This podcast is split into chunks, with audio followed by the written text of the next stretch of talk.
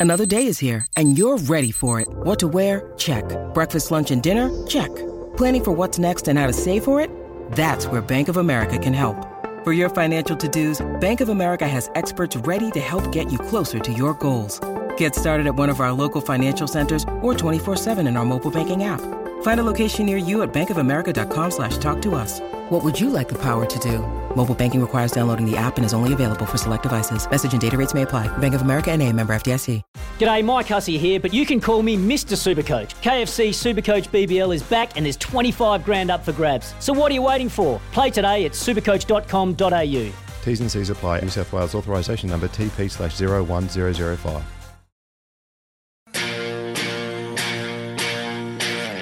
Welcome to Crunch Time. Mitchell worked it away to McGuinness. Second look for the quarter. Gunston will mark to make it a 26 point margin.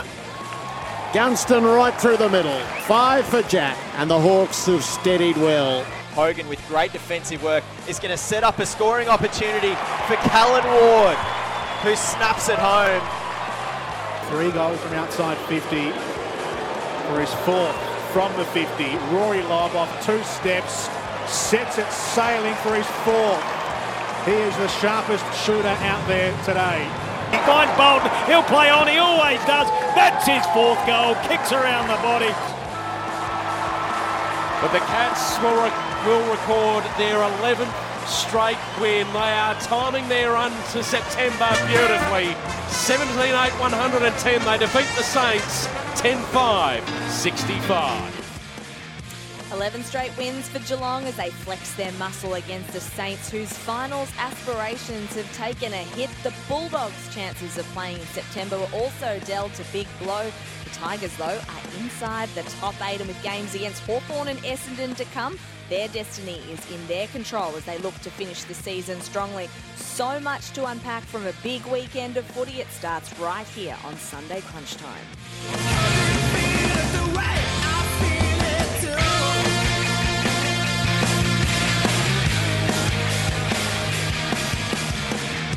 Good morning, everyone. It is great to have your company on this Sunday morning as we count down to three games of football coming up this afternoon to wrap up round 21. First game, North Melbourne up against the Sydney Swans. A 110 start at Marvel Stadium. Then the big one at the Gabba. Very much looking forward to this one. It's the Brisbane Lions taking on a Carlton side that looks a little bit vulnerable in the top eight at the moment. And then the round wraps up with West Coast and Adelaide, 4:10 p.m. Eastern Time at Optus Stadium. So much to get through though this morning. Nat Edwards with you, as well as a man who kicked nearly 300 goals in his AFL career, and Josh Jenkins. Welcome to you, JJ. Nat, good to have you back. Or Yeah. were you back last We were, but we Oh, we've sort of missed each You other. I You were off. The A Uh, team's back anyway. Better not say that Sorry, around Michael uh, Barlow. the SEN track crew. They'll be upset. But uh, no, good to be back. Good to be at Marvel Stadium as well, watching a um, watching are we watching? Something resembling a game of footy out in front of us. Hopefully, uh, the real deal at uh, ten past one's a little better than what's Hopefully, this isn't the North Melbourne side that runs out at has been a few times this season. But uh, it could be it could be an okay game in two hours and seven minutes, but heaps to get through before that. Yeah, the Saturday wrap for the Werribee Isuzu Ute. They make buying cars easy. In case you missed it, let's recap quickly what happened yesterday down in Launceston. It was Jack Gunston who kicked five goals to inspire the Hawks to a seven point win over the Gold Coast Sun, and they basically snuffed out the Suns' very, very slim finals chances. Last week, Mark McVeigh accused his players of checking out, but they responded with a 27 point win over the Bombers. The Dockers lock in a finals spot and dealt the Dogs' finals chances a blow, beating them by 17 points yesterday afternoon. And as we mentioned off the top, the Cats, they flex their muscle again. That winning streak out to 11 straight games. They beat the Saints by 45 points, and the Saints have now dropped out of the top eight. And on the flip side, finals are back on the menu for the Tigers. They're in the top eight after a 38 point win over the Power. That was the Saturday wrap for Werribee Isuzu. Upgrade your old ute into D-Max now. They are paying top dollar for trade ins. There's a lot to unpack there, but just off the top, big winners and losers. The Tigers, for one, Mm. uh, yeah, just keeps them keeps them afloat. I've been saying it for a while. I don't know of anyone who'd be that keen to face Richmond No in, one. A, in a knockout final at the MCG. You just wouldn't be that comfortable with it, no doubt, because of where they are. They're not they're not the side they once were, but they're still dangerous and they're still capable, and they'll still have eighty thousand fans roll up to a to a final if they make it. So uh, huge winners there. The dogs yesterday. Yeah. It's real slip up, uh, really costly. They, to me, were in the box seat. Now they're not. They're definitely Yep. not. So, uh, yeah, the Tigers probably the big winners, and, and, and the Dogs, yeah. And Fremantle, good side, no doubt about it. And they probably could put their hand up to be the big winner as well. But, yeah, a bad loss by the Dogs here at this very stadium. Yeah, I think Fremantle, I mean, set to play finals now since for the first time since 2015. So, so that's a really good thing. Uh, probably one thing to watch for them is that injury to Matt Taberner, the calf issue, doesn't sound good whatsoever heading into September. Of course, the other, well, I don't know if it's a winner or a loser, but obviously Collingwood, the big winner, but. Ed Langdon and his comments. um, Yes, well, possibly yes. a loser in that regard. Um, no, no. Who, Ed or Melbourne? Well, Melbourne. Well, yeah, well, I guess so. Um, but um, I, I quite enjoyed the. Uh, so he said it on Andy Agazi, didn't he, Yeah. on Thursday? Yep. I quite enjoyed the uh, countless members of the media who, who, who got in, who worked themselves into a frenzy, but we're also trying to be uh, acutely aware of, hey, we need to be mature about this, Mm. but at the same time, and not pump it up, but at the same time pumping it up. No, we need to pump it up. We need to blow that up. But well, I don't know that I we like we that he won't- said it though. Well, no, you can't have both. You can't have both. because no, no. He, do you reckon he's going to say anything next week? no, he's definitely That's right. not. That's right. And and I was, I, mean, I was uh, annoyed. Is not the right word, but I was surprised, and I would have loved. Uh, now Collingwood have. You can feel how you want to feel about it. If it aggrieves you and you want to use it as, um, you know, you want to use it as as inspiration, go your hardest. But they they come out so strongly after the game. I was so surprised. Craig McRae was a little. He contradicted himself a little bit. He said that um, he said that he was, um, you know, he liked it, but he used it. Yeah, well, let's Again, hear what both. the reactions were to Ed Langdon's comments.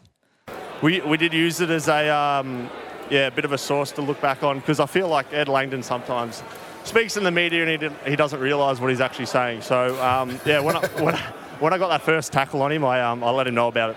Uh, I'd be lying to say if it wasn't on the whiteboard before we ran out. So. but uh, I thought uh, I thought he got uh, thought he got what he deserved in the first 30 seconds of the game. Anyway. No, I actually really like you know, personnel in the game. I, I- I'd encourage more of it. Speak up. Um, not because we won, but um, no, I think I think we're, we're craving that, aren't we? I think it's, I saw saw the news flashes just light up. You guys are loving it, and so, so should. Like, let's embrace this. Um, Oh, look, Ed's probably one of the more respect, respectful people that I know. Um, and he by no means would have been disrespect to Collingwood at all. So Ed got his words wrong. You know, he puts his hand up to that, and it certainly wasn't disrespect to Collingwood. They've won 10 in a row because they've been doing and executing that very well. They've now won 11 in a row. I don't think we should criticise players for making mistakes either when they go in the media.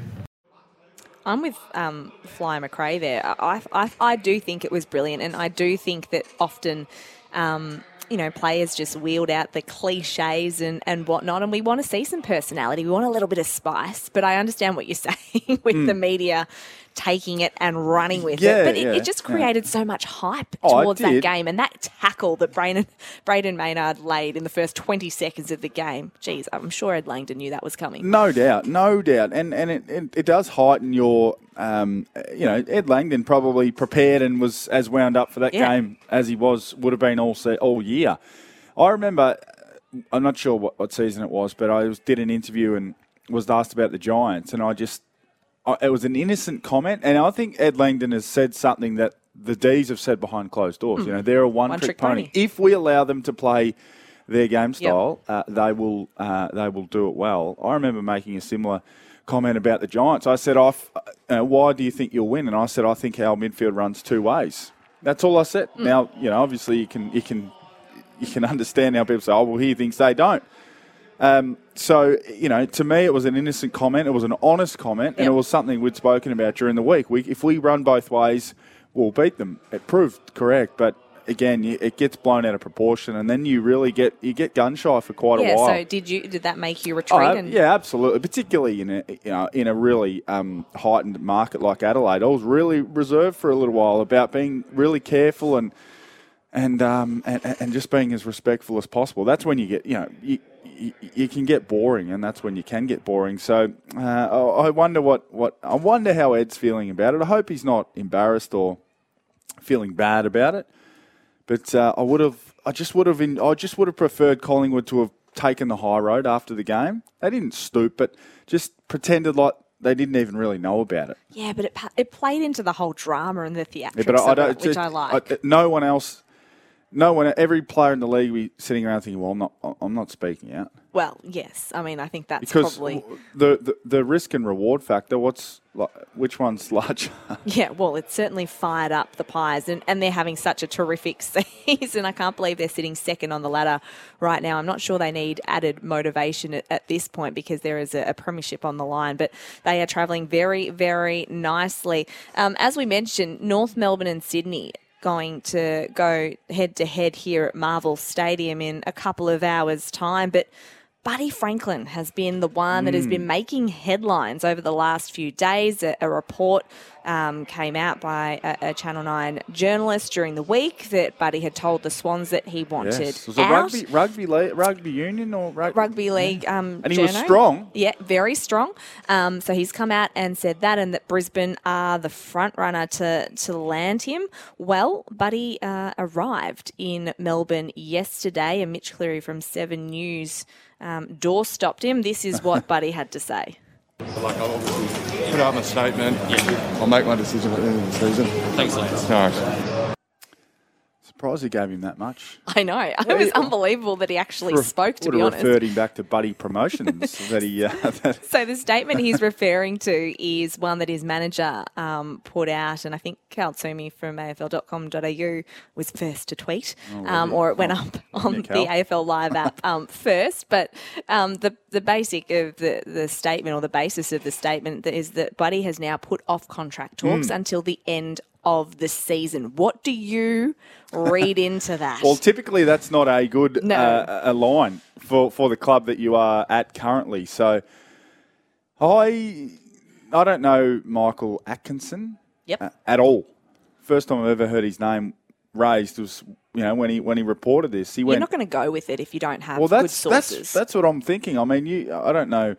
I don't know what your university uh, degree looks like, but you, I presume you're a, are you a qualified journalist? That's hopefully not a disrespectful no, it's question, not. No, not at all. I, I, I would imagine if you're not going like the risk and reward again for, for Michael Atkinson to go with that, knowing that oh, it, it might be true, but it might not be. y y he puts himself basically on the sword, and if it's wrong, you're done. Yeah, as a journalist, you, you might hear a story. You you don't get one confirmation. Often Yeah. it's two, Yeah. three sources confirming it before you actually feel comfortable going Mm. with it. In this situation, it's a huge story. So he would have done his due diligence, and things and goalposts can move, and people that tell you things also have Yeah. agendas. So this is the problem that journalists sometimes get into is when they get played by others Yes.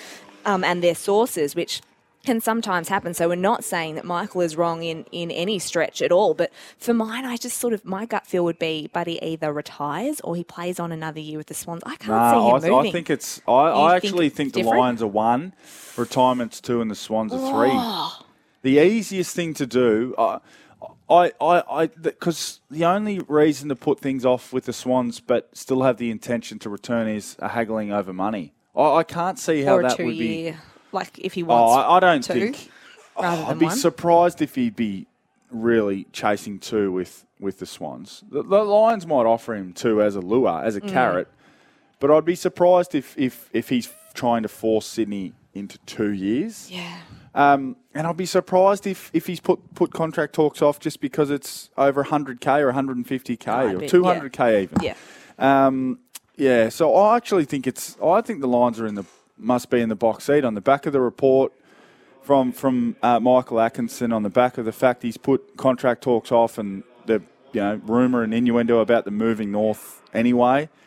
I think the Lions must be in the box seat, and it's a it's a it's a it's a really shrewd play from them. I know Chris Fagan completely shut it down. But he he he probably has the ability as the senior coach. You've probably got that um, plausible deniability. It's it, it, it's it's um, it's it's your list manager and it's you might be your CEO and it exactly. might be It's you not know, you having those direct yeah, it might be your footy manager having Yeah. those. Like Fags might have texted him, Yeah. but he you know he probably hasn't gone for a, for a coffee or or a sit down with him. So I think the Lions are in the box seat, and it is again uh, it is just going to whether he goes or stays or does whatever until he signs somewhere or makes a decision. Uh, Again, trade week or trade period will just be out of control. intriguing because I know that Buddy really wants to get another premiership. So Sydney, obviously, clearly in the window. The Mm. Lions too. Which, if you were Buddy, which Yeah. list would you rather be playing for? Which Ah, one's closer to the flag? Well, I mean, you- have to say Brisbane. Yeah, I've, I'm slow on the uptake with the Swans. I still think they're about 12 months? 12, 12 or 18 months away. Um, so you've got to say the Lions, particularly, you know, say it's Mc- McStay out, Franklin in. It, it's it's it's an upgrade in terms of firepower. Whether you know system and those types of things, who knows? You've got to see how it works out, but. It's an upgrade in terms of, of, of just genuine firepower. So I would say Brisbane, but but but not by much. And and the other aspect is, and I know Chris Judd used to be really strong on this the first year in a new system, you should really not expect much at all. It's the second year, so you know Buddy probably doesn't have that luxury. So to move, he has to fit straight into a new system at- Sydney, and we'll see it today. They kick it to him all the time, probably to a fault. In Brisbane, they've got Charlie Cameron who likes to play one out. They've got Joe Daniher. Mm. They've got Hipwood. So it would be very, very interesting and, and, and must see TV if it happens. Oh, I can't wait for the trade period. It's one of my favourite times Not of coming the year. back to Hawthorn anyway. I can I Why can not? probably Come probably on. shut that one down. I don't think they're close to a, a premiership, although they um, did pretty well to hold off the Gold Coast Suns last year. Speaking of losers, in inverted comment, I just wanted to mention Mabior Chol. He's had a terrific season, but he was on this hot streak, JJ, where he'd kicked a Mm. goal in every game this season, and then yesterday had the chance to, to continue that streak, and he hit the post. Well, I, I know how the great man feels. I kicked a goal every year of 2017 until the grand final, so I know how the, I know how the great man feels. Are you Um, aware of streaks like that as a player? No, no, or you don't no, really think not about It? really, not really, not till after the fact. But um, oh, he may have been, but yeah, I, I doubt he's he doesn't strike me as the type of guy who, who, who invests a lot of his time in in uh, football media and what's happening around him. So he, he the, the, the important thing is he and I, I just can't speak highly enough of the seasons that he and Levi Casboult have put together. The, the, when Ben King went down, Mm. everyone thought the sun was setting. Oh, I like that. Um, but it was, uh, they've both, I think, kicked 60 odd, 65, 70 goals between them. Unbelievable. And again, talk about system, how they're going to fit, because they both demand, and Levi was probably insurance, who was thrust into, Yep. the, into the spotlight. They both demand an opportunity to play next year. Joel, absolutely no doubt about it. But they, you know, Levi as well. King comes back into the fray, and they've got some exciting challenges and decisions to make um, moving forward because you know it does look like they're going to miss out this year. And um, and does Izak Rankine stay? well, yeah, that's I another mean, another. I'm not. I'm not too. Uh, That doesn't upset me too much either way from a Gold Coast perspective. no, I mean Mal Rosas has popped up this yeah, year and, and, there's really and there good. just becomes a point where you, you you know you just well we can't we can't keep him at that price. Hmm. If if Adelaide are, willing to bring him home, we're talking eight nine hundred thousand. That's what's been thrown around, and those numbers often having you know walked those shoes. Often those numbers are unders. Hmm. The the numbers that get thrown up from from the press are actually unders Yeah, a lot. right. Just I think that the, the, a lot of the, the football media has been slow on the uptake of the TPP increase. That was you know, was like a 20 25 percent up you know, up, up increase, and that's why I've been, you know, mixed day six fifty. Oh, hang on, he's not worth that. Well, six fifties, of course, it's an incredibly a, a, a lot of money, but it's it's around five hundred. You know, Yep. if you want to do the numbers, it's five five fifty ba- on on what it, on what it once was. So I'm not upset because the, from Gold Coast perspective, they'll have to get something significant back. Oh, they Rankine. will. What's he worth? Oh, he's worth a lot because Adelaide is saying Adelaide is saying Yeah. that the Gold Coast can say, well, you know what, we don't even have to The top 10 try pick. and Yep. put a put a put a value on it because we, we picked him third or second or third, I think third overall. Yep. Um, we've invested all our time and resources in him. He would have been paid well as it is. Is he fourth year player?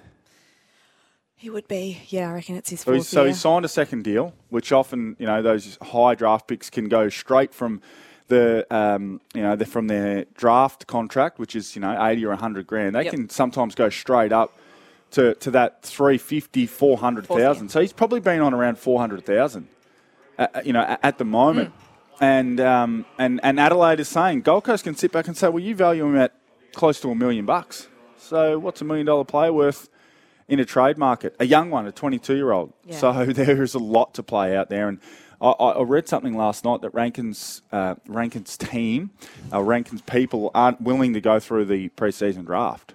Yeah. So he, uh, apparently, allegedly, he'll back out if it's if Adelaide try to push him through to the preseason draft. It has to be a trade.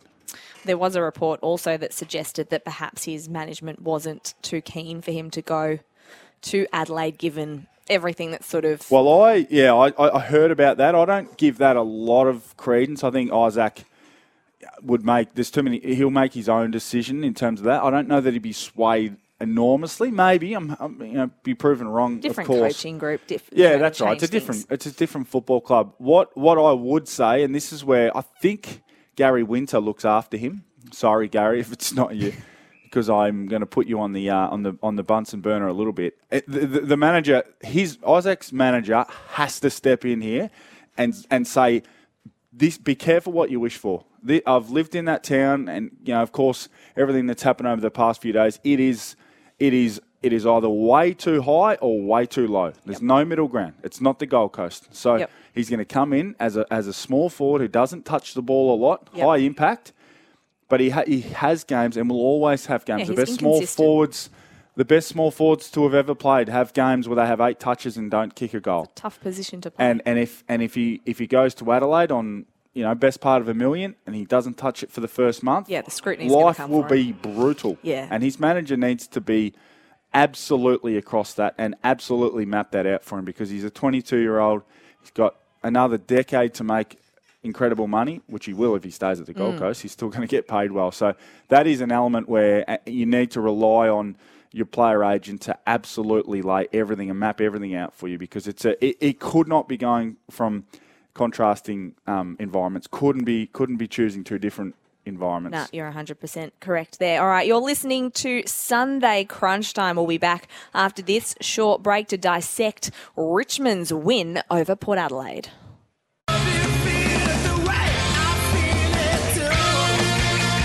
Award winning Crunch Time.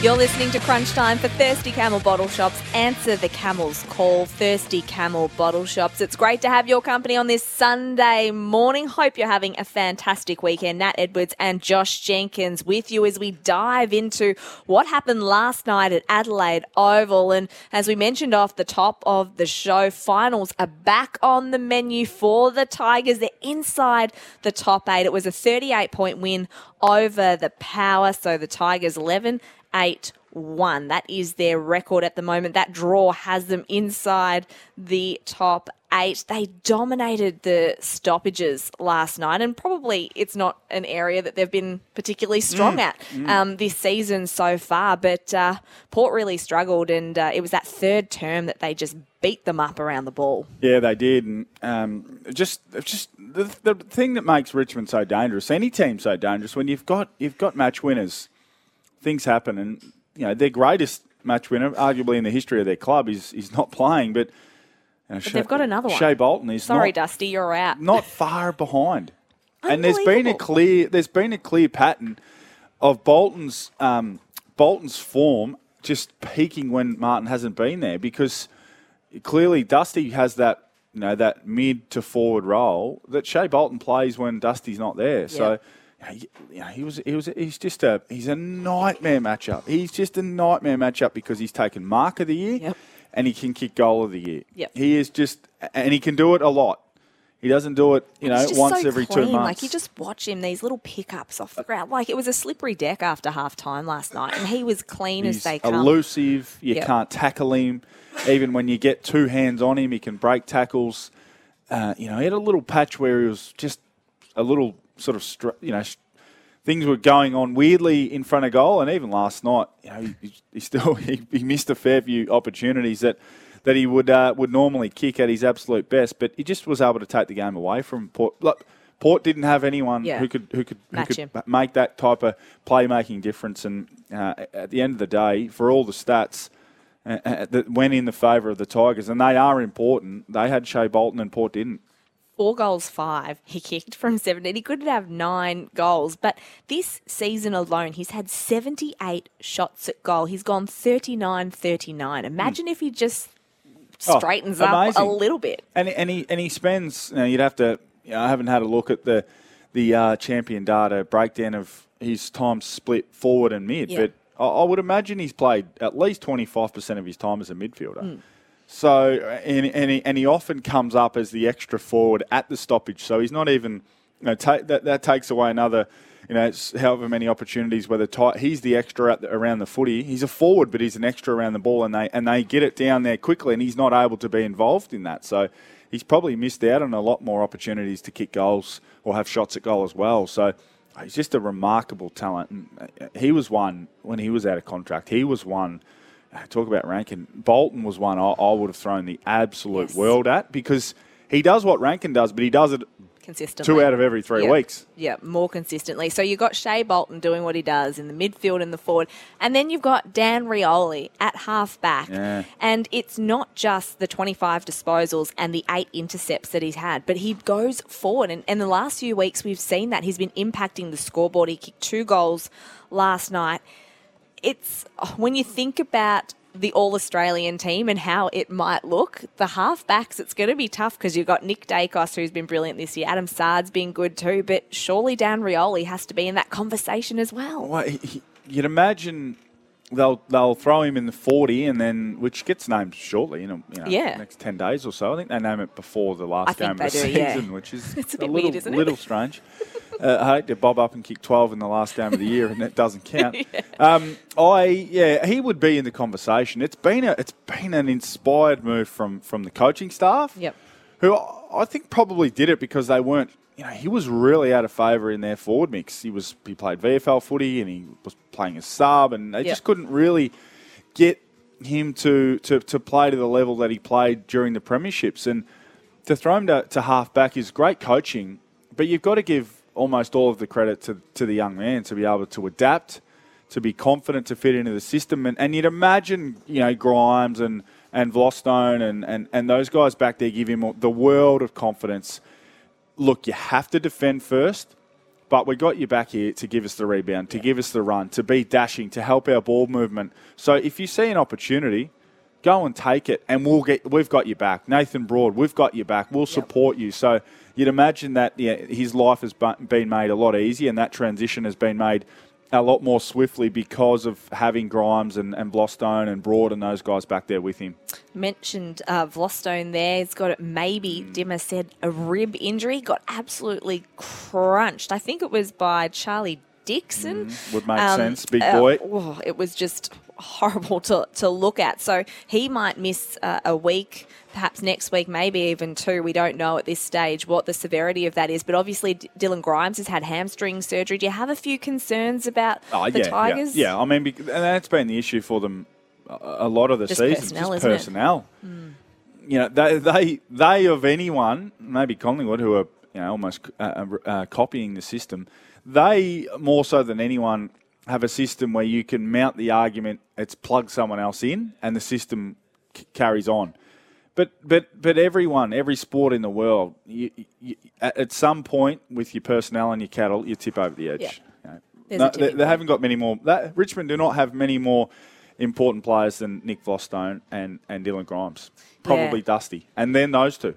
Yeah, yeah, you're right. It's um, it's going to be interesting. But one thing's for sure is you don't want to face them come September. So they got Hawthorn and Essendon to come.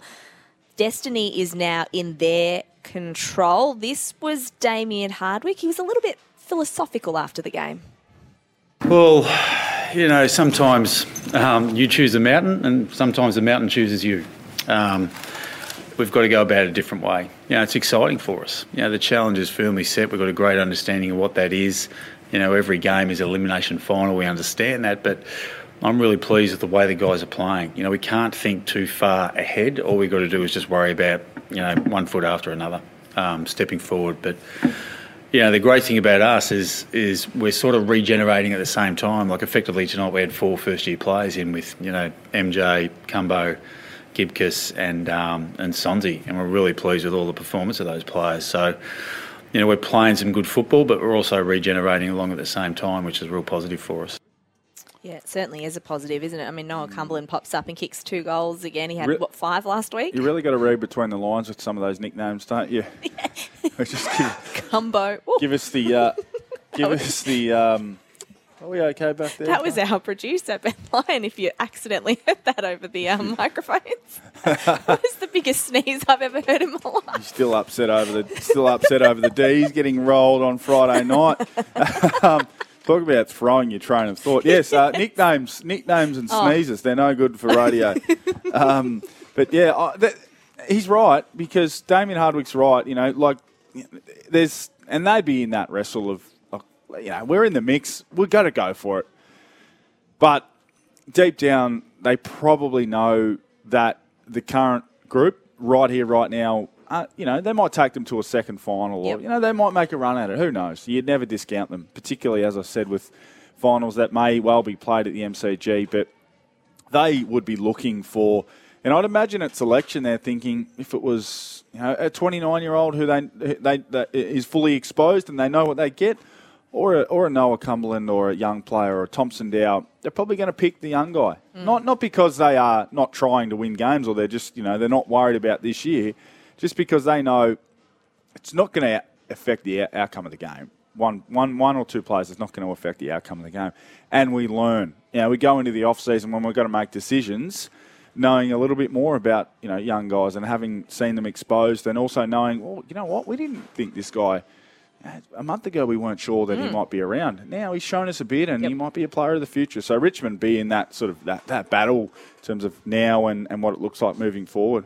On the flip side, Port Adelaide, 12th on the ladder, 8 and 12. This is not where they would have pictured themselves at the start No. of the season, in the preseason, in fact, because at the start of the season they were 0 and 5. They just never managed to recover from that. And they too have had personnel issues all throughout the season. A lot of talk about Ken Hinkley. We had fans putting Zach Hinkley. Yes.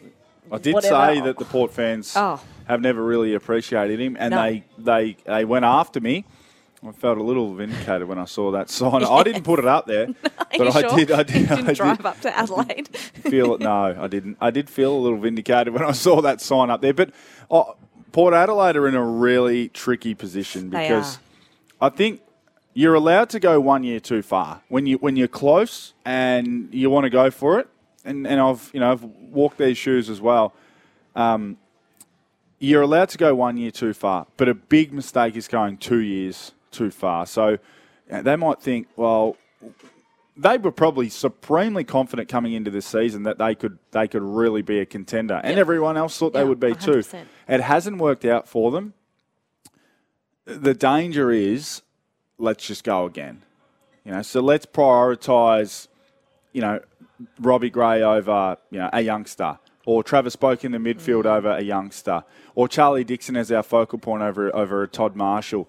That that is that will that's what will be really fascinating for me over the off season with Port Adelaide. What their messaging is, and what they do around their personnel because they don't have a lot of guys who fit that category. You know, who you'd say, well, they either need to take a back seat or even potentially, you know, be, be finished up. But you've still got to be careful that you are, are not, you know, you, you're not sort of half pregnant. You can't be, Yep. you know, you can't be half having a go at it, half, you know, building for the future. So um, they'll be they'll be fascinating because I don't.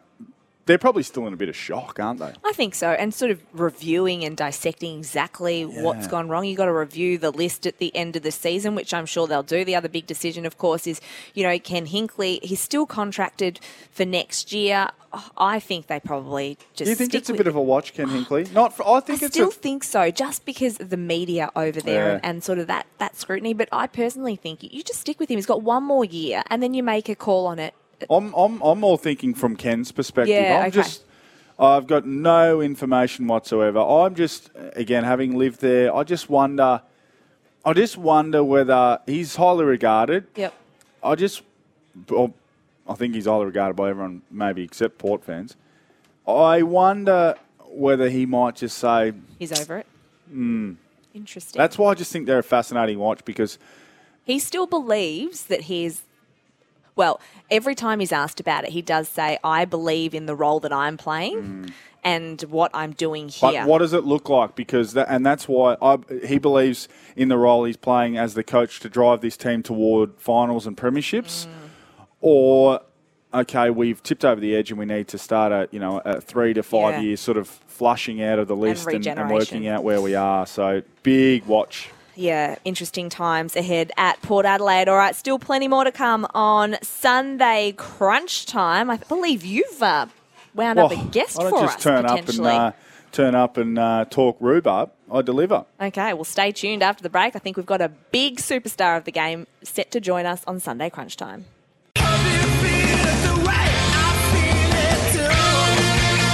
The award winning Crunch Time. You're listening to Crunch Time. We're at Marvel Stadium counting down to the North Melbourne and Sydney game. That game to start at 1:10 p.m. Eastern Time, but we've been working our way through some of the results across around 21. Nat Edwards and Josh Jenkins with you on this Sunday morning and JJ, you bring a lot to this show. Thank you. Um, but you've stepped it up a notch today. You've got us a superstar of the game to have a chat to us, which is just going to new Well, levels. have you asked for a pay rise? Well, no, well, well, what's the point? Well, we've we've got a we've got a producer, but he does nothing. So Except I- whinge about the demons and sneeze. Uh, so I thought, why not? Uh, why not bring uh, the greatest uh, forward of the modern era, one of the great forwards of the modern era. Sorry, that's what he tells me. Uh, Tom Hawkins, who is from uh, the uh, eleven, the streaking cats. Nat, what are they? What 11. in a you row? You should know this. Why? One week at a time. One week at a time, but also we've been talking about it for the last 45 no, no, minutes. I did know because it does say ruthless cats in seventh heaven. Oh, So, good. I'm glad you got the um, paper I thought uh, my my good mate Tommy Hawkins could join the show. Oh, Is that well, a good idea? I believe he's on the line now. Tom, thank you so much for jumping on. Uh, does JJ now owe you something? Uh, no, he's been very generous to me uh, in, in our time um, since we've crossed paths from coming from Adelaide to Geelong. So uh, absolutely not. We sort of I, I tried to um, weasel a bit out of him last night after the game, but um, no, this is uh, that's what good friends do. That's right. He actually asked for a fee for this. Um, so he, he did. He can't deny it because people, people. Steve Hocking, Steve Hawking heard him asking for for a, for a fee, uh, which is strange for a man who has money trees growing out the back of the Barrabool Hills. But Tommy, um, we'll we'll just we'll just sort of get serious just for a moment. You must be you must be so pleased. You know, so much talk coming into the season about nine out of every ten uh, AFL experts are saying this is the year the Cats fall off the cliff, and uh, you guys just don't you just don't buy into it. You just go about your business. You trust your system, trust your people, and and, and just go and play your footy. And, and and you know things have just worked out not perfectly, but beautifully up to this point.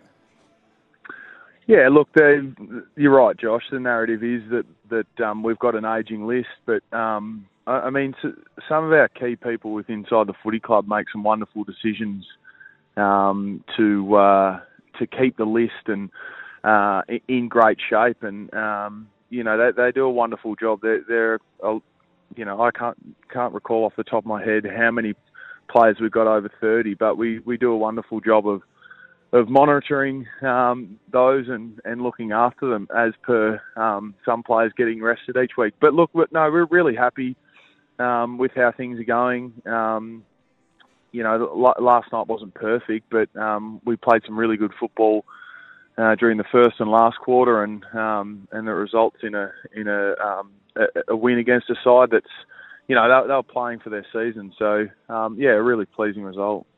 Tom, I was probably one of those people that sat in that camp thinking, how are the Cats going to take it to the next level? How are they going to step it up with the experienced players on the list and that aging narrative that you, you spoke about, but they often say you're only as good as your bottom sort of six to eight players. And just looking at your list, that's where the improvement for mine has come from. Like you look at a Max Holmes, who I thought was terrific last night, even Zach Guthrie. Um, we've spoken at length, I think, in the last few weeks about Tom Atkins. He's finally getting those accolades that he deserves after stepping up in the midfield. Is that where you've seen the improvement of the group, those younger guys coming through and really starting to hit their straps?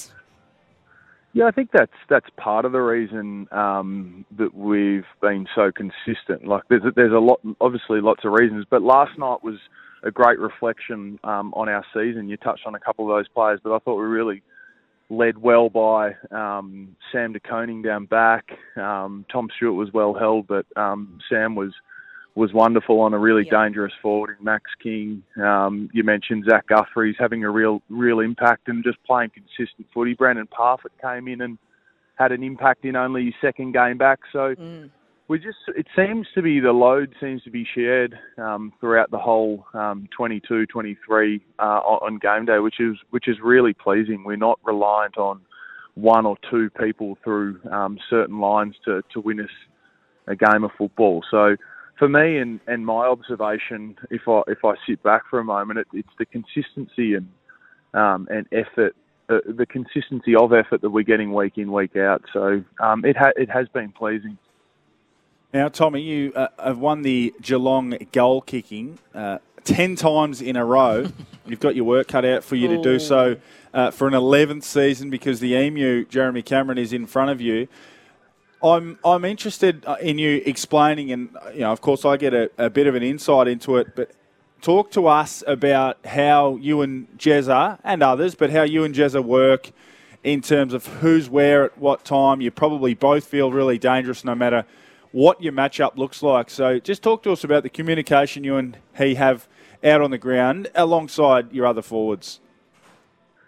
Yeah, oh, well, particularly as, as key targets, you can throw Gary Rohan in there as well, and, and Rhys Stanley at, at, times, and Jack Henry at times as well last last night. But I, I suppose um, we've had the the luxury of of, um, of getting to know and, and train together and, and play uh, more games over the last uh, 12 months than, than we sort of did right at the initial uh, part of Jeremy coming into our system. So we've we've built really good chemistry. Jeremy, as you know, uh, and those that don't, he's a he's a beautiful natural footballer. Um, he doesn't he doesn't overthink the game of football. He plays um, he plays a lot on feel, and he's got an incredible feel for the game. So we are different players in the way that we um, that we play. Clearly, you can look at us and and uh, you know we kick on different sides of the body he can obviously get up and, and, run around and, and, move, whereas I'm a bit more sort of stay at home and a bit more of a plotter. So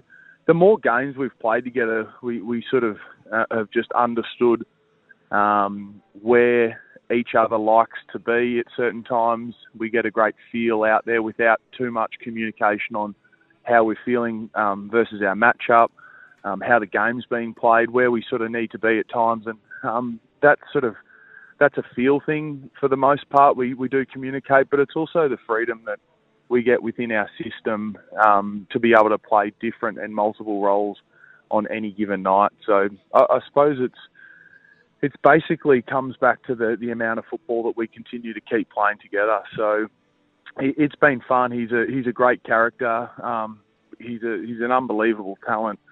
The things he can do on the football field and and um, and when he trains, he's um, he's pretty remarkable out there too. So um, yeah, he's he's been he's been really fun to to play alongside. That's for sure. Nat, did you notice how he said when he trains? yeah, I know. How often is that? I mean, he just looks like someone who, just when he's out there on the footy field, he just looks like he's enjoying himself so much. And, and sometimes you don't see that from a lot of players, but he just looks like he's having so much fun. Excuse me. Um, I just wanted yeah, to ask he, you, Tom. He certainly does that. There was one moment in the game. Now, it, it like it, no one will, not many will remember it, but Sam De Koning spoiled, got a late spoil in in um, in on Max King, and I, I was the last. I wasn't rolling up and defending too much. I think I had my hands on my head, but the enjoyment that Jeremy gets out of not only what he does, but whatever what everyone else does on the on the footy field is is um, is pretty pretty great. It's amazing to watch. Um, you know, he's a he's obviously a, a powerful player and um, and a dominant player when things are on his terms. But the enjoyment that he gets out of other people succeeding is is one one thing that I've enjoyed watching in his journey. Now we've seen the Cats obviously manage some of the, the senior players. How are you feeling? How's your body feeling? And do you feel like you might need a rest uh, before the finals come around? I know we've got that finals bye weekend, but how are you feeling? Yeah, look, I'm feeling um, quite um, quite good. Physically, I'm feeling um, I'm feeling great. Mentally, I'm feeling great. Um, I'm not sure what the person next to you, um, Nat, is thinking because he has been in my um, rather large years over the last five weeks, um, wanting me to uh, just uh, put the feet up one weekend. But look, I, I, I feel I feel great. Um, you know, I feel personally um, I play my best footy when I have um, continuity and consistency in, in training. So um, for the most part, unless I get tapped on the shoulder by either Josh or Chris this week, um, I plan to head up to the Gold Coast and and uh, and tackle them on Saturday afternoon. I imagine uh, I won't be making those types of decisions, uh, Tommy boy. Uh, Dangerfield pulled out last night with um, an unknown injury, unless it's been announced. I don't want to Calf. just calf I, injury. well, I spoke to him bef- Calf uh, on- Oh, okay. for Channel 7. He said it was the same spot in his Oh. calf that he hurt last time. Just tightness is what he said. Um, have you got any? Uh, can you? Nat probably knows more than you, Tom. But do you know much more than that? Well, she does. Um, I, I don't know much. I had a brief chat to Danger um, post game. I think it was a um, a conservative approach um, and probably a sm- really smart decision coming off the back of his injury history um, throughout this year. So I don't think um, there's um, too much in that. To be honest, I'd, I'd expect that he'd be playing next week, but um, yeah, I, as you said, Josh, Nat probably knows more than what I have. I haven't been in touch with him this, morning, so um, expect him to be right. I think it's a, it was a really smart smart decision. Yeah, he sort of mentioned that in the past he would have pushed through and probably played through it, but given what he's been through this year and he's probably a bit more mature in his thinking Mm. now, call. he was happy to, you know, sit this one out and, and be precautionary um, in that regard. So hopefully it is just a one week thing. Mm, yeah, hopefully it is. Who knows? Uh, quick trip up to the Goldie. Tommy, we've got to let you go in a moment, but uh, quick trip up to the Gold Coast this week, and you'll be looking forward to getting a bit of sunshine and probably getting away from uh, little uh, Henry Hawke, who's probably keeping you up at all hours of the night. Uh, look, he he he did uh, a little bit last night, um, JJ. But um, look, he's been pretty good. He's been slotted into uh, into the chaos of of life in our household. But um, yeah, I won't say no to a uh, interstate trip, bed to myself, uh, sleep in. Um, I might join and, you. I uh, might join you, Tommy. Well, exactly. Well, there'd be a few fathers in the same boat, Josh. So we'll all get together and and uh, and tell a few stories. But yeah, I'm looking forward to that, mate. Should be good. Tom, thank you so much for joining us. Appreciate you coming on Sunday Thank Crunch Time. Best of luck for the rest of the season. Thanks, guys. Available after 10:30 a.m. for a limited time.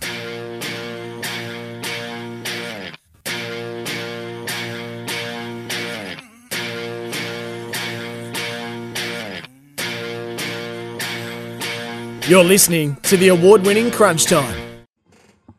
Hello, everyone, and welcome to Crunch Time. This is the pre-game show for Thirsty Camel. Answer the Camel's call. Thirsty Camel Bottle Shops. It's great to have your company. I hope you've been having a fantastic weekend. If you're joining us for the first time, welcome. If you've been listening away on the app, you would have heard uh, Josh Jenkins bringing to the table uh, absolute superstar this morning in Tom Hawkins, and that was a, a really great chat. So It was, yeah. No, um, good afternoon to you, Nat. It uh, he's he, now he's gone. I can say this, but he, he's he's one of the best uh, people I've ever come across, ever.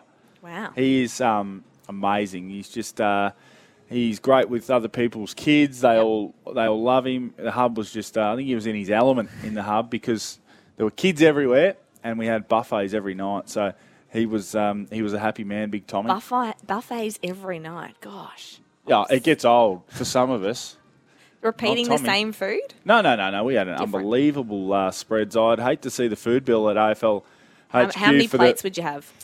Well, that was Luke Dahlhaus and I had a little rule that we could only have one plate. Oh, so you just try and you Stack just you just like be stacking it up as much as possible. You drop it on the way back to your table, but. Uh, uh, he's, a, he's, a, he's a great, great man, Tommy. And, you know, we're starting, well, we're not starting to, but it's, there, there, is- there is, I, I've not seen a single sign that would suggest to me he's slowed down at all. I, I, I think he's become a better player in the past three or four years. He was already at a, an elite key forward level, one of the top five key forwards in the game. And I think, you know, you, would probably, you did a straw poll, there'd be plenty of votes for him as the number one key forward in the game right here, right now, as a 34 year old. Yeah, well, it's not just goals, but it's the goal assists. He is very un, uh, very selfless in that he gives off a lot of. Uh, Goals as well. Well, if you are joining us for the first time, we've got three more games to round out round 21. North Melbourne and St Kilda coming up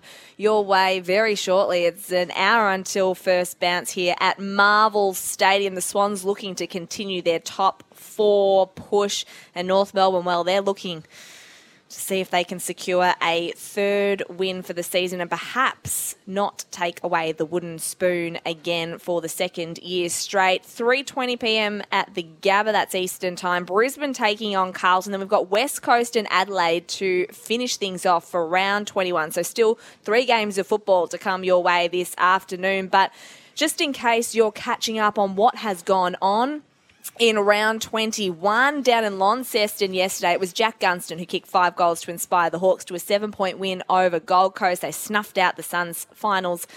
Well, I guess they were very slim finals chances, but they're now absolutely gone. Last week it was Mark McVeigh who accused his players of checking out, but the Giants, they responded with a 27 point win over Essendon. The Dockers have locked in a final spot they're going to play in September for the first time since 2015. And unfortunately for the Dogs, it's uh, a bit of a blow. So the Dockers getting the job done over them by 17 points. The Cats flexing their muscles. That winning streak now out to 11 straight games. They were 45 point winners over the Saints, and the Saints have now dropped out of the top eight and finals. They are back on the menu for the Tigers. They're in the top eight after a 38 point win over the Power. So, that's what's been happening. We were just talking to Tom Hawkins uh, a, a short time ago, but Geelong so impressive last night, and I just I don't even know where where a loss is going to come at this Oh. point.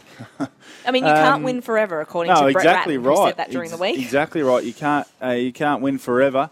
Um, but things are going well, and, and you know the guys are so in sync and and really uh, buying in and enjoying the game style. There's been some tweaks.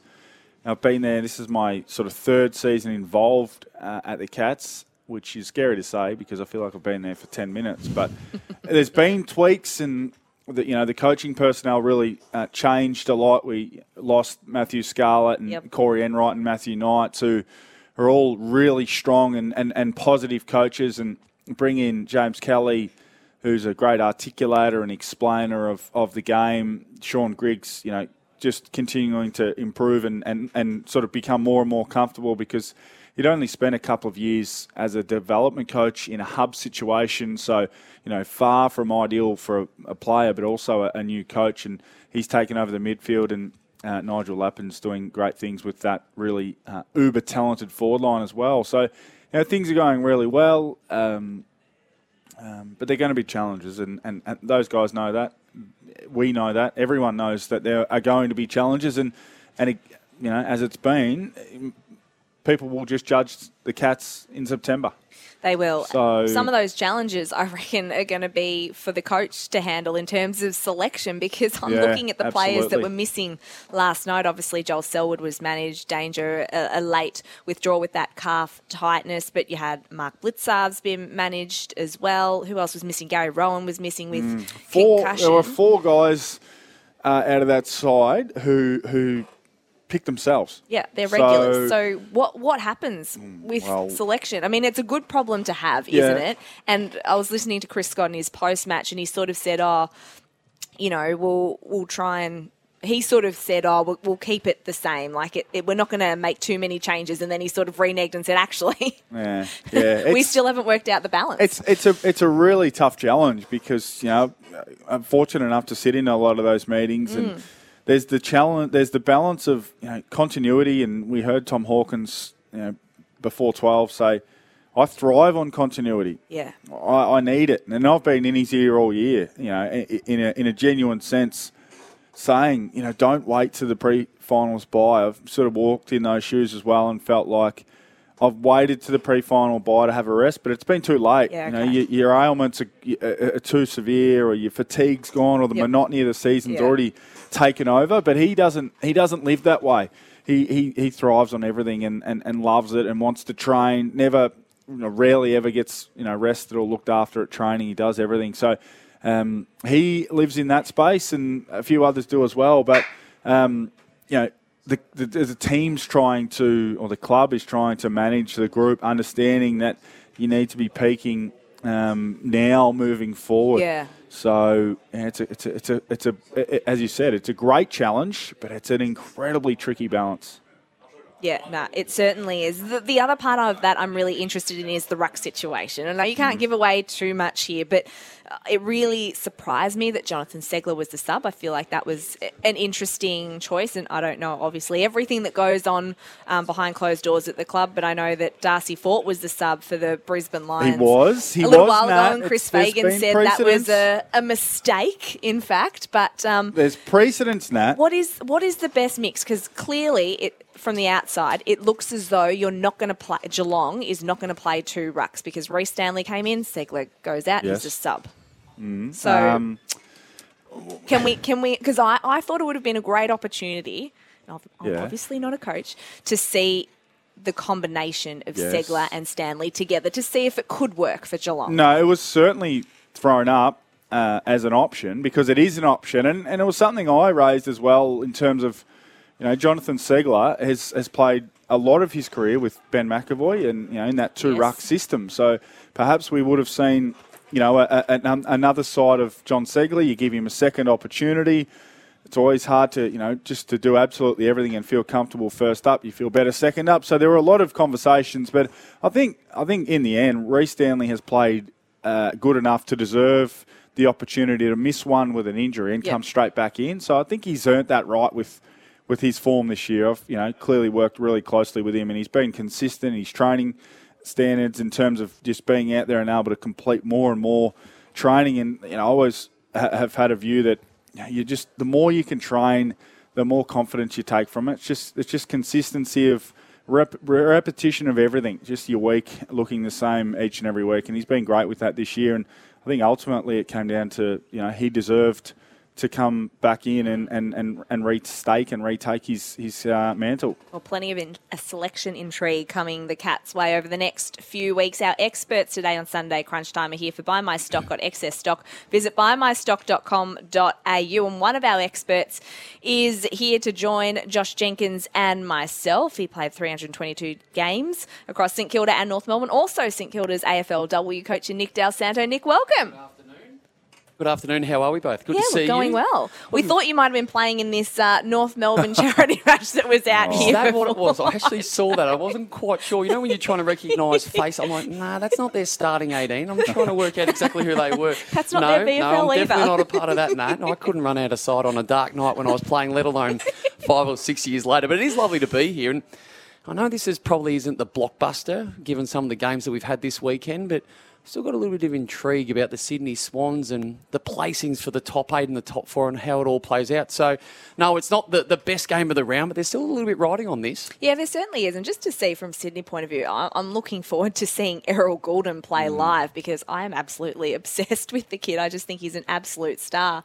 Um, he's been in such great form and just the Swans young mids, Yep. really. Yeah, I actually just spoke to a ex Sydney person on my way in, and I just said, "How about the this young crop coming through?" And I think sometimes you get a bit um, blinded by age and. What, Mm.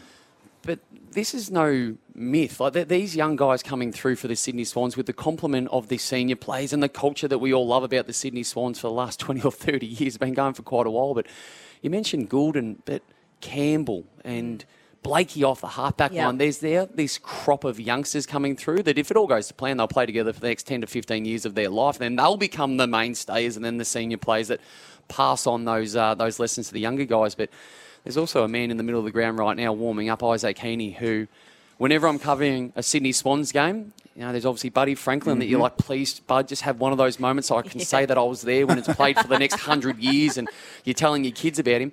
But Isaac Heeney also has that feeling for me. I'm like, I just hope he does a couple of things. You go, that's why you're one of the best in the business. So the Swans, if they win today, they will jump back into the top four because they are just two points out at the moment. Fremantle, obviously, with that win yesterday, putting them inside the top four. It's just so interesting this season. I mean, the top four is still not set. The top eight. Mm. Well, it's getting closer, but the Bulldogs are the big one yesterday that sort of let an opportunity slip for them. I'm interested to hear both of, of your thoughts on the Bulldogs and just where it's sort of gone pear shaped for them this Ah, year. Is it their defence? I mean, yesterday they just let Freo get so many easy marks inside 50. Yeah, I mean, I, I didn't. I was getting ready for the uh, Yeah, for the for the Cats game, so I didn't see a lot. I saw some highlights, and Sam Darcy looked outstanding, taking did. intercept marks. So there's a lot. There's the dogs. Are, I just can't really get my head around the dogs because there's so much to like about them. They've got you know one of the, the most exciting key forwards in the game in Aaron Naughton and Ugle-Hagan. I was here against the D's when he you know just emerged Mm. and kicked five goals and was ultimately the match winner. Kicked three in the last term. They've got a really powerful and potent midfield and a prolific midfield. It, it just for, for for some reason they have they had just have games where and you got to give Freo a lot of credit. They're a good side, but Yep. they just have games that just you just can't wrap your head around what happened. This is a really brief explanation of, in, in my take Yeah. of what I've seen, but you don't have to be far off in this game to made, Yeah, be made to look really yeah. foolish. Like, I think sometimes we just need to take a breath and realise that this is the best of the best, and Fremantle have been exceptional this year. You talk about those inside 50 marks. The, the season average is 10 per team. Hmm.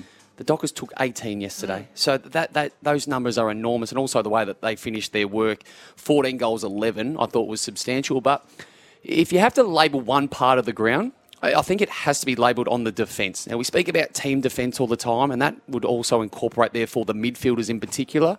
But as a system, the system isn't working like it did last year. They're giving up big scores, they're giving up runs of goals, and the inability to minimise or reduce the momentum. So when the Dockers had their momentum, and every team's going to get it, it's been an ongoing theme for the Dogs and a lot of teams this year. They just can't slow it down and get the get control back in their favour. So it, it's it's never one thing.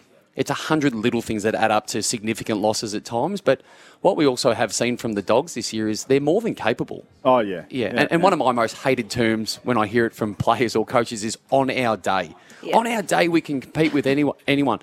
Well, that's assuming that the opposition's not on their day as well. But when the Dogs are roughly on their day, they're really good. But it's all through the midfield and forward. It's their defence, I think, that's still got a, a fair bit of work to go from what we saw last year. So the Dogs have the Giants and the Hawks to finish off. And Mm. I mean, you look at the eight, like Carlton, who knows what happens today, but they're pretty vulnerable as well. It- Do Oh, you see oh. the Dogs? It could come down to percentage. I Oh, was doing well- the live ladder on yeah. AFL.com.au. Well, Richmond are in, aren't they?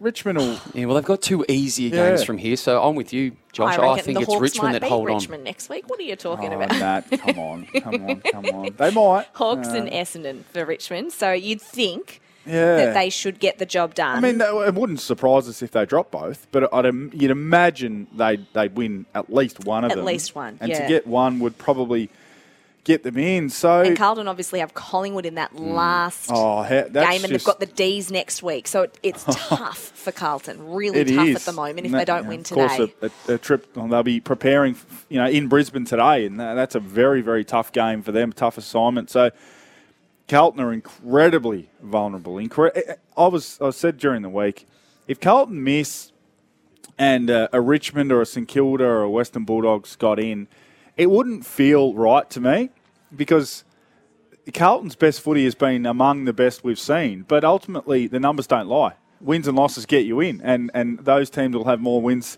and losses than Carlton. So it just won't feel like the right thing because you know early in the season Carlton looked outstanding, but I think they've just peaked. They've just they've they've they've really spiked and they've they've had massive gains, and they've kind of hit their peak, and maybe next year is where they're going to be at. From a football lover's perspective, don't know if I should say this because it oh, sounds. Do it.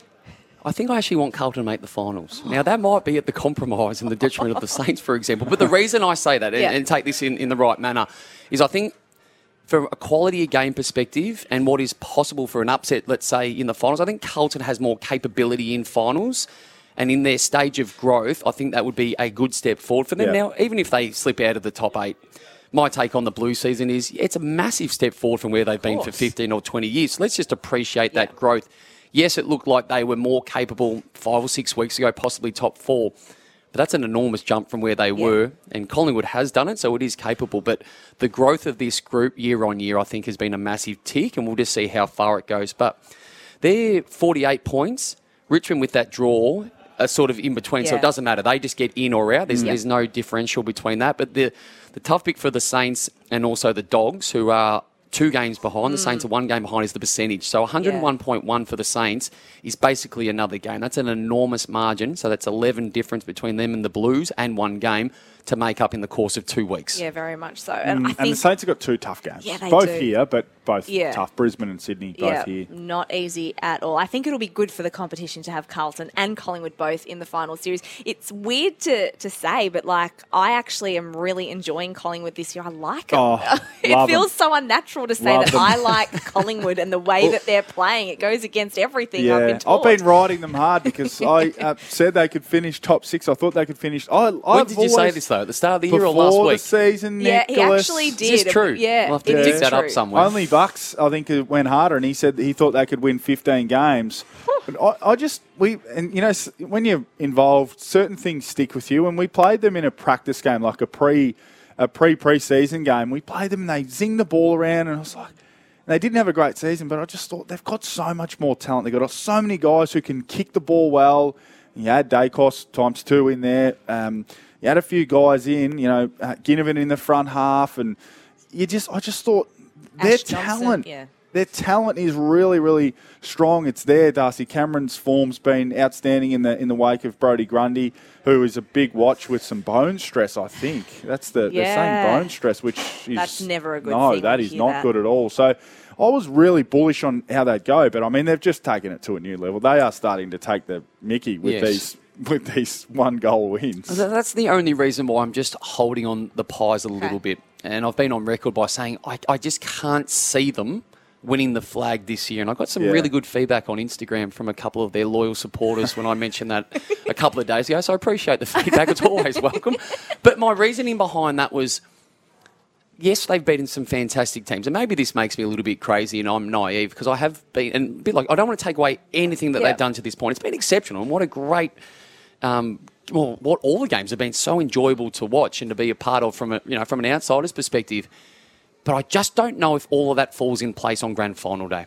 Now, I'd love to be wrong. I've got nothing against the Pies, and you know it's a fairy tale sort of story for a couple of their senior players and a handful of guys that weren't there a decade or so ago that that um, that won that premiership. But I'm just not convinced just yet that this constant winning by a goal means you win Yeah. it by a goal on grand final Yep. day. These they've rolled the D's twice. I get that they've beaten some really good teams, but it's never been by a margin. You go, ah, that team's definitely better. I have felt like that about the Cats more times, Yes. and I've even felt like that about the D's more times. So I'm just not quite sure. I- I'm okay if I'm wrong about it. Yep. I just want to see it happen. Mm. Yeah, it's probably the forward line for me that I'm still unsure about. Like it's been performing brilliantly, and they've uncovered some great players. Like Ash Johnson. It's been fantastic, I- but the only thing, the forward line, I felt that way about Richmond when it was Jack and Josh Caddy and a little bit of Dusty, and I thought, well, yeah, and we thought, well, look at our forward line and look at their forward line. Surely we're more potent, but sometimes the system can over overawe you and, and take you a long way. And for them, their their ability, so their attack, I don't think they rely as much on personnel in the front half because they have got a really they've got a simple game style of get it in there fast and in any way possible. But I think when we say that, we actually overlook their skill and talk about Daicos and Crisp and Pendlebury and Sidebottom. You roll off another five or six guys who are uh, above average or elite kicks in the competition. So I, uh, I like what they're doing. If they go to Sydney and beat the Swans next week, you might need to just jump on board. And there's not a lot of room left. I've Nick. got one foot in there. There's but- not a but lot it's of like one of room those left. Indian trains. I'm sort of hanging off the side. I'm not completely in the Bucks on and, the I were, just yet. Bucks and I were there by ourselves at the start. You were. now she's full. Okay, all right, it's time now to get to Dabble. Enjoying Crunchtime banter? Check out Dabble Banter channels and copy Crunchtime bets. Go on, have a dabble. Gamble responsibly. Call 1 800 858 858. And as he does every week, Josh Jeans from Dabble joins us. And Josh, uh, the Eagles, any chance? Oh, come on, Nat. Every chance today, JK's last day. Uh, I've tipped him, last home actually. game, sure. You've tipped them. We've won your round finally. Yeah, You know what I've realised as well? It's when when Pickers isn't on, you tip the Eagles, Nat. I reckon. yeah. You, you I just feel you much get more intimidated by the big fella. that's right. That's that's right. Um, and we'll we'll just ignore the sickening chat about everyone getting around Collingwood for a moment. But um, the uh, crunch time team got up yesterday with a goal kickers multi, which is good to see. So some good form there, uh, which is great. That was paying eight bucks. But let's have a look at your multi for today. Uh, Swans by forty plus over the Roos. The Lions to bounce back, put Carlton in a bit of trouble for that eight spot, and uh, the Eagles to win as well. That's paying four dollars forty three. What do you like there? yeah, I like that. Eagles Yeah. to win. Seems Come pretty on. straightforward. Seems pretty Give him the farewell that he deserves. Even Joshy Jenkins is getting around it. I can't believe it. This is insane what's happening to the Crunch Time team. Um, of course, you can download the Dabble app, follow the Crunch Time AFL team, and you can copy those bets with one click. So go on, have a dabble, dabble socially, and gamble responsibly, guys. Thanks, Josh. Good luck with the Eagles this Arvo. Cheers, guys. Thanks very much. Josh Dean's there from Dabble. We've got a couple of minutes before we have to take a break, but I do want to get the trade winners of the 2021 off season thanks to Jack's Tyres and Auto. They're more than just tyres. Vehicle servicing is their best kept secret. More than just tyres, Jack's Tyres and Auto. Who have you liked when you look at those recruits from other clubs this season? Who's caught your eye? Um, Will, Will Brodie, Mm. because he's gone from not even getting a game Yeah, I know, that's to, outrageous. to to probably the number two man in Fremantle's midfield, particularly with Fyfe's absence. So Brodie for sure. I've loved the role Lipinski, Patrick Lipinski's played. Played against him in the VFL last year, and he just tore us up. You thought, well, you're an AFL player. You just you just haven't got an opportunity at your current club, and plays that extra forward around the ball a lot. Plays a really selfless role, and think he's been outstanding, real high up in score involvements. And um, and Big Mabior Chol, we spoke about him earlier. Couldn't have, you couldn't He's have dreamt of, of of him doing what he's done. So that'd be my three. Nick? Well, I think Chol's a fantastic Yeah. storyline, and you speak about guys playing seconds, and there's sometimes those guys you watch, you're like, oh, they're too good for VFL Hmm. or second football, but they just can't quite cut it. But there's the Chol story's fantastic because he Mm. actually had some brilliant moments at senior level. Clearly, when you're playing for one of the best Yeah. teams in the history of the game, it's very difficult to break in. But I love the way he's gone about his football. But the bit I love about it is just how laconic he is. Oh.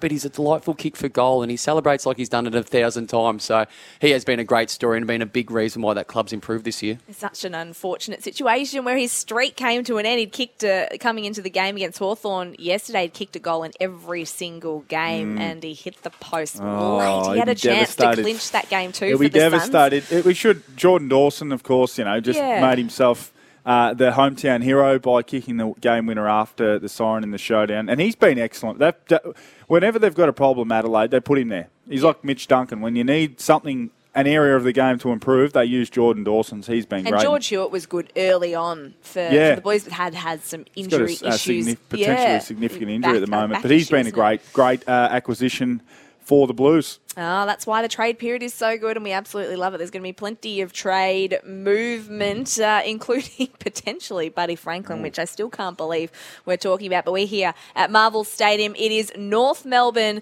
taking on the Sydney Swans. That is the first game on your Sunday. That to be followed by an absolute cracker at the Gabba. The Brisbane Lions up against Carlton, and then we round out round 21 with West Coast taking on Adelaide. 4:10 p.m. Eastern Time start at Optus Stadium. So much more to come here on Sunday Crunch Time. Stick with us after the break. We're going to talk to North Melbourne's GM of footy in Daniel McPherson.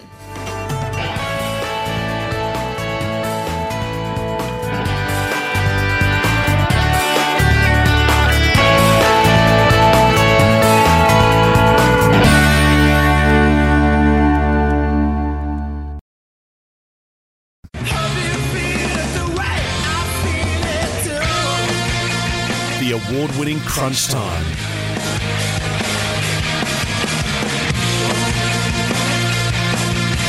Time thanks to Thirsty Camel Bottle Shops. It's great to have your company as we count down to the first bounce here, about 40 minutes away. We're at Marvel Stadium for North Melbourne and the Sydney Swans. The Swans, well, if they win today, they can jump back into the top four. They're certainly playing some very, very good football at the moment. There is a late change, I can tell you, for North Melbourne. Ben McKay uh, is out with a shoulder issue. He has been replaced in the side by Josh Walker. The medical subs today for North Melbourne, Flynn Perez, and for the Sydney Swans, it's Ben Ronke. So Josh Walker. It was a sub last week. JJ comes uh, in to replace Ben McKay. That's a massive blow Josh, for, for Josh. Walker, just introduce yourself to. Uh, this is Lance Franklin, and do your best. and probably a buddy that's got a point to prove after all of the headlines that Well, have been made. McKay would have been playing on him. I'm almost certain of that. So, uh, good luck, Walks.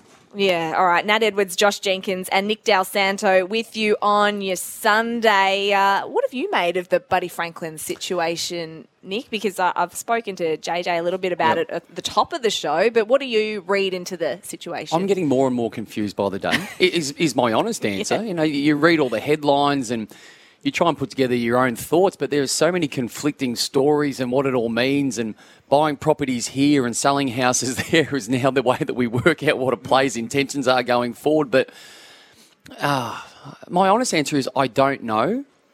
The, the, the piece with him, he says, well, at least for another short period of time, I get to see him play football somewhere. Like that's just from a. Yeah. Like, you know, I touched on it before when I cover a Sydney Swans game. Getting to watch Buddy live is something special. That Yeah, so you know you want to have one of those moments. So if it's not here, God forbid, then it gets to be somewhere else. But you know, you also think about him being successful going forward, and we've just touched on the young group coming through. That you know, you fast forward this group another twelve months from where we sit right now.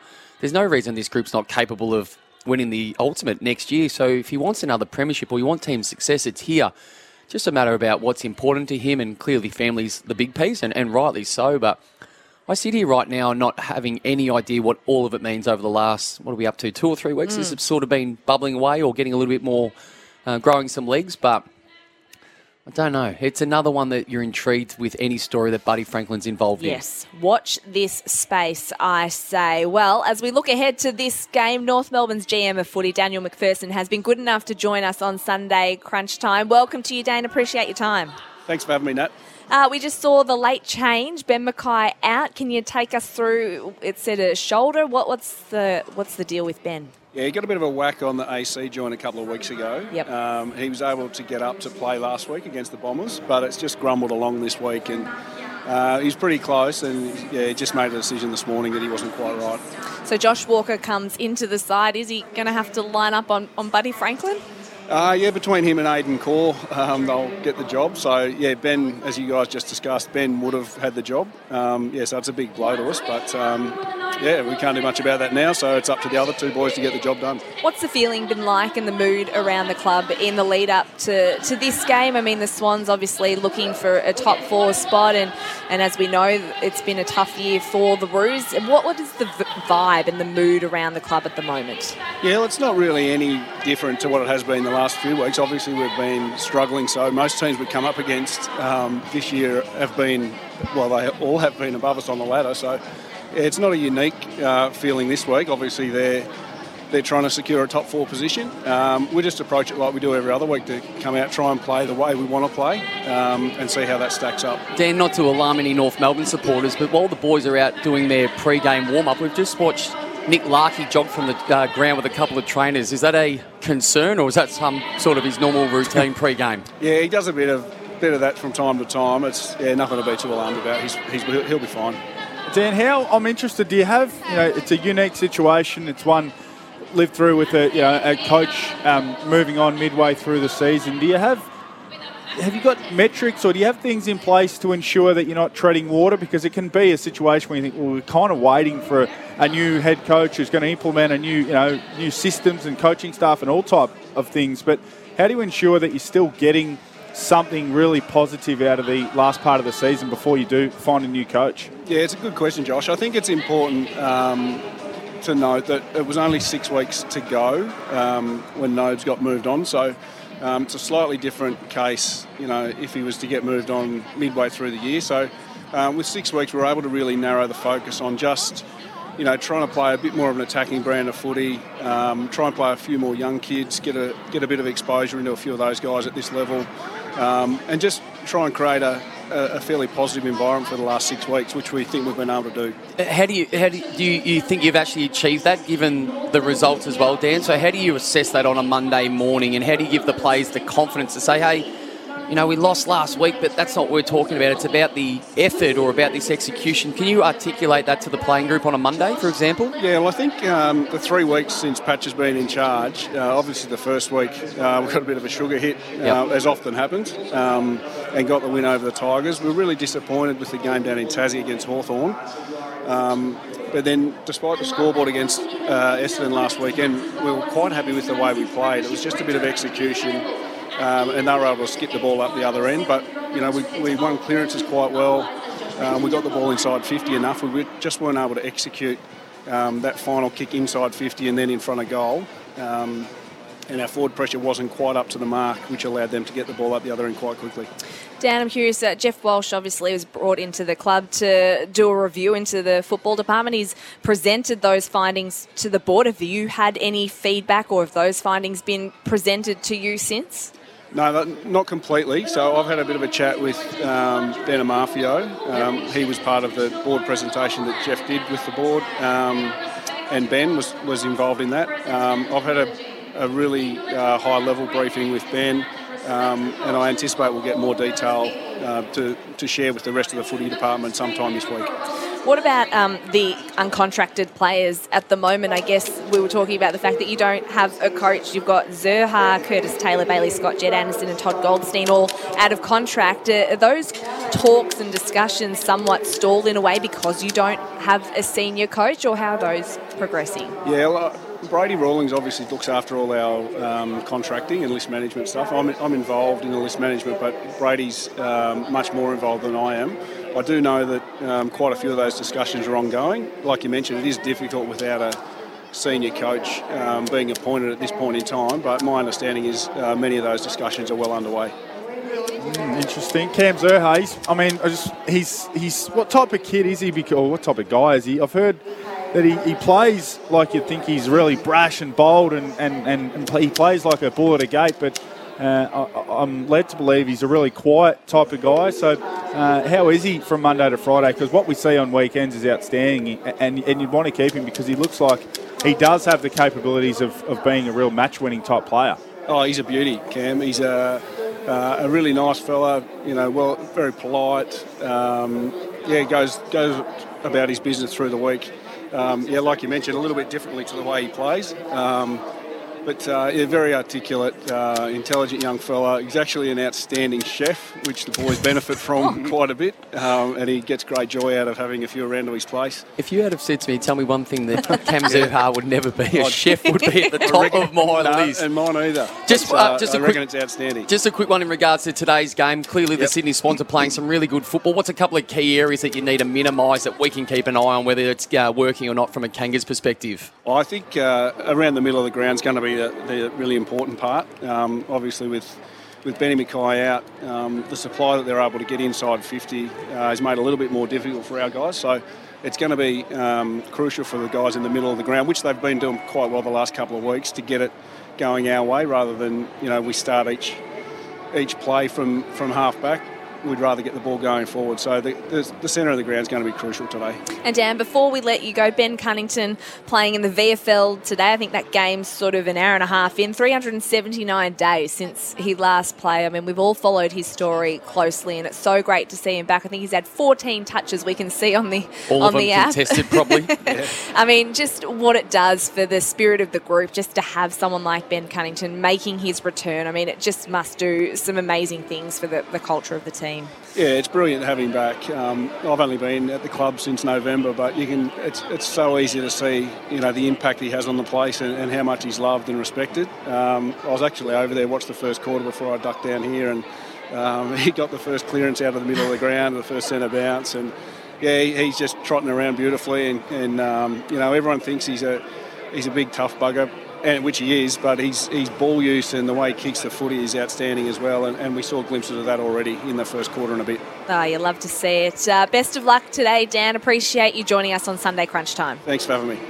North Melbourne's GM of footy, Daniel McPherson. It's going to be interesting to see what transpires at this club. Obviously, a lot of players uncontracted, but where do they go? Is it Alastair Clarkson that comes in? And if you're a player, JJ, and Clarko's going to be the senior coach, if you're someone like a Jason Horne-Francis, Mhm. does that potentially sway your decision to staying?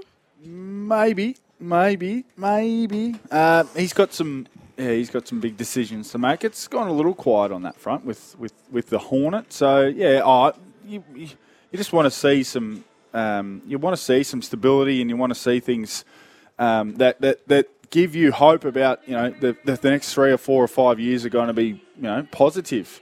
He probably you know he's a smart enough kid to understand he's probably not going to play finals next year but you want to be able to see a, a clear pathway. So that's that's the challenge for the Roos uh, brass. I think it definitely would influence the decision. Now, whether it's enough to say, yes, that's exactly why I am or, or won't stay. But Yeah. we've seen Alastair Clarkson's influence on the Hawks about acquiring players from other football clubs. And it's more than just the senior coach, but geez, that's a big piece to be coached by one of the greatest of all time. So that's when people have changed clubs to go to the Hawks, let alone stay at the club that they're currently at. Mm. And if they could implement Clarko, then I think that changes the whole dynamic. But I mean, it's, it's a really unique situation given the way that we assess the Hornet, the way the way that we've seen his football, and I think it's off the back of actually everyone loving the way he goes about his Oh. football in regards to impacting the play. Yes, he's had a couple of moments here But and he's there, passionate. I love this that is a guy that him. wants to compete. Yeah, and he this cares. is a guy that cares so much about his football club and his own performance and the Mm. pride that he oversteps the mark from time to time. But geez, I'd much prefer to play with someone like that than you know some of the other efforts we've seen from the Kangas from time to time this year.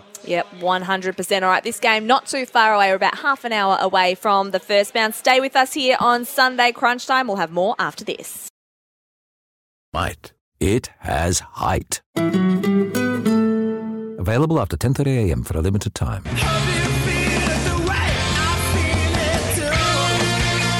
The award winning Crunch Time. You're listening to Crunch Time thanks to Thirsty Camel Bottle Shops. We're just here at Marvel Stadium for the game between North Melbourne and the Sydney Swans, and there's a well, there was a car that was driving around. There's a couple of cars driving around. Uh, what what exactly is going on here, Nick? I believe, well, I believe it is the Premiership reunion or acknowledgement of the Kangaroos. Is it 1996 Oh, so it's Premiership team? So I'm centenary- just okay. scanning, Centenary Grand Final. scanning my eyes around the stadium. There is some legends in the house. As we just peer over the edge of our commentary box, we see the the one and only Wayne Carey, so the greatest of all times here. See Yep. Denis Pagan in the middle of the oval right now. Premiership coach, two time. Wayne Schwass, one of the best left footed ball users back in the day, and a fantastic person.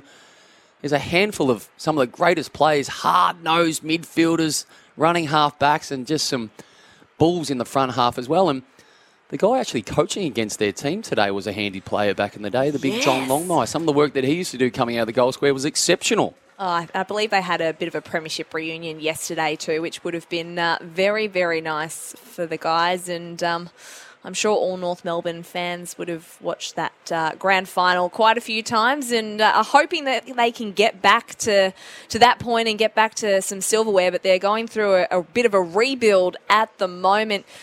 Gents, ahead of this game, we're about 20 minutes away from the first bounce of this game. If you're a North Melbourne fan, what do you want to see from your team today and going forward over the next couple of weeks to round out the season? First quarter, I've done a lot of Kangaroos games this year, and the game's been over 20 minutes in, and that's that's just there shouldn't be that that much of a discrepancy in, in, in effort and talent. Now we understand the Kangaroos are where they are, and they're trying to find AFL players and work out who can play and who can't play, and we get all that and build a system, but it shouldn't be you know.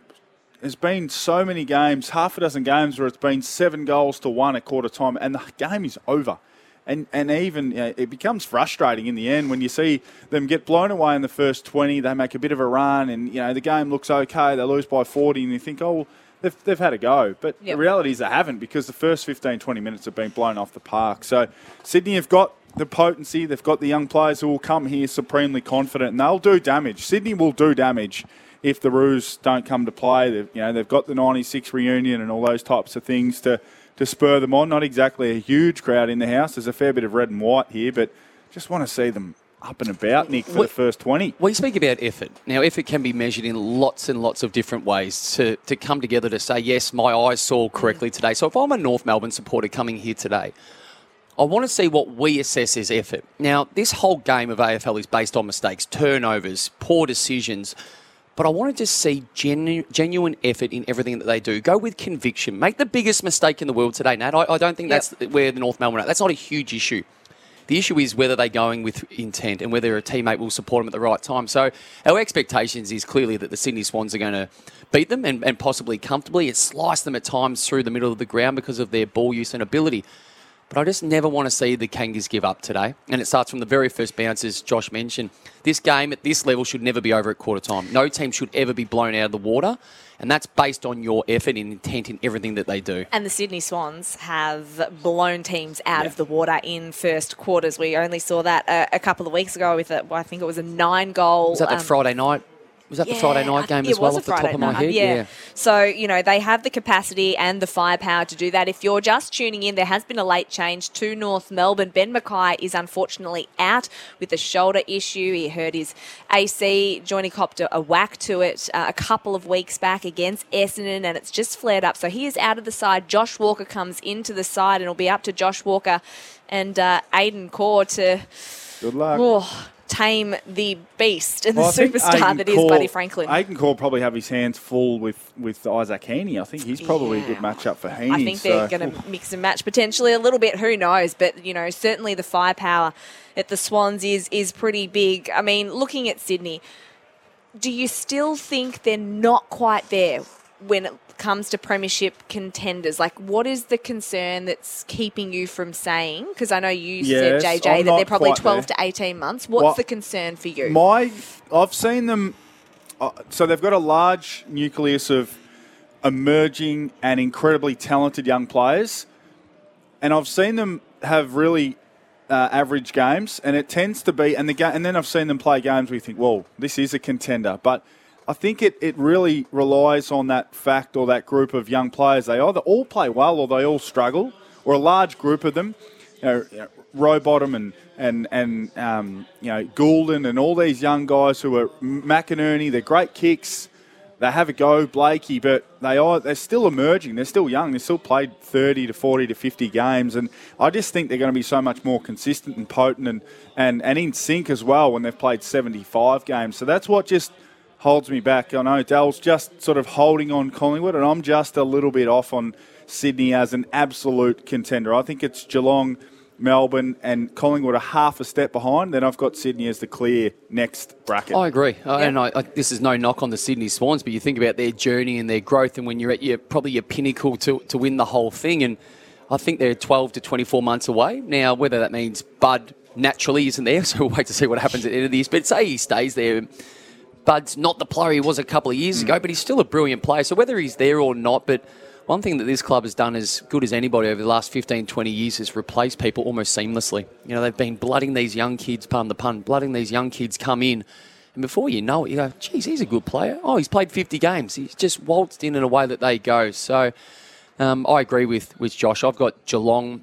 And, and in regards to Geelong, I know you, you know, that's the, that's the one that you're really familiar with, JJ, but Oh, I see Geelong having the least deviation between their very best and their very worst. It's rarely far apart, and their very best is exceptional, and their their worst games are still pretty good. So, I've got them in Melbourne still at the top of the tree. Then Collingwood, Fremantle, and probably uh, and better include Brisbane on their day um, around the mark. So just some um, news that's filtering through from the VFL and uh, Josh Kennedy, obviously a veteran now at the Sydney Swans, was making his way. Well, he's been making his way back from a hamstring injury. He has suffered a lower left hamstring injury, we believe, in the VFL um, against North Melbourne at Arden Street today.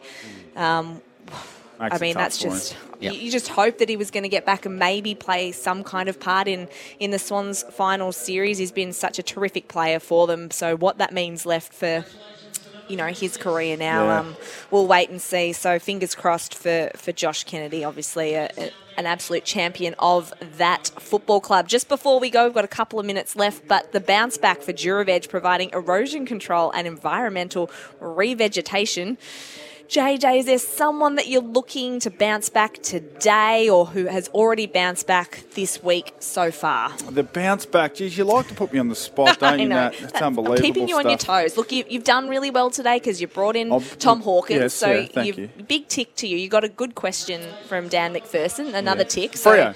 Freo. Freo. Okay, good. Got uh, taken bounce back. apart at home by the D's last week and just bounced back. They've been the road warriors this year. They've come to, they went to Geelong and beat Geelong uh, uh, on their deck. They uh, went to the MCG and knocked off the D's, and they come here and beat the Dogs. Can I join in this segment? 'Cause Yes, it sounds you like a lot of fun. So my bounce back was the Giants yesterday. Oh, I like it. this it. is, yes. It wasn't their best performance, and it wasn't. You know, they probably should have won by even more over the Bombers. And we heard their coach Spike McVeigh say last week about players checking out. He na- named a handful that didn't check out, that went to the wall. I think his terminology was. But what I saw was that consistent effort yesterday.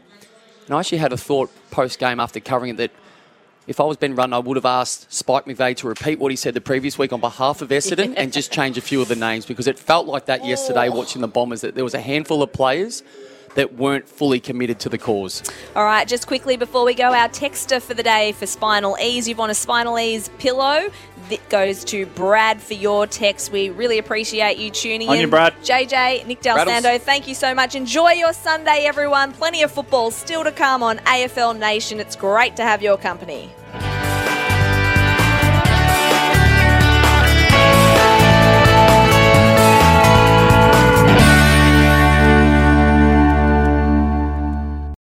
When making the double chicken deluxe at Macca's, we wanted to improve on the perfect combo of tender Aussie chicken with cheese, tomato, and aioli. So, we doubled it. Chicken and Macca's together and loving it. Ba-da-ba-ba-ba. Available after 10.30am for a limited time only.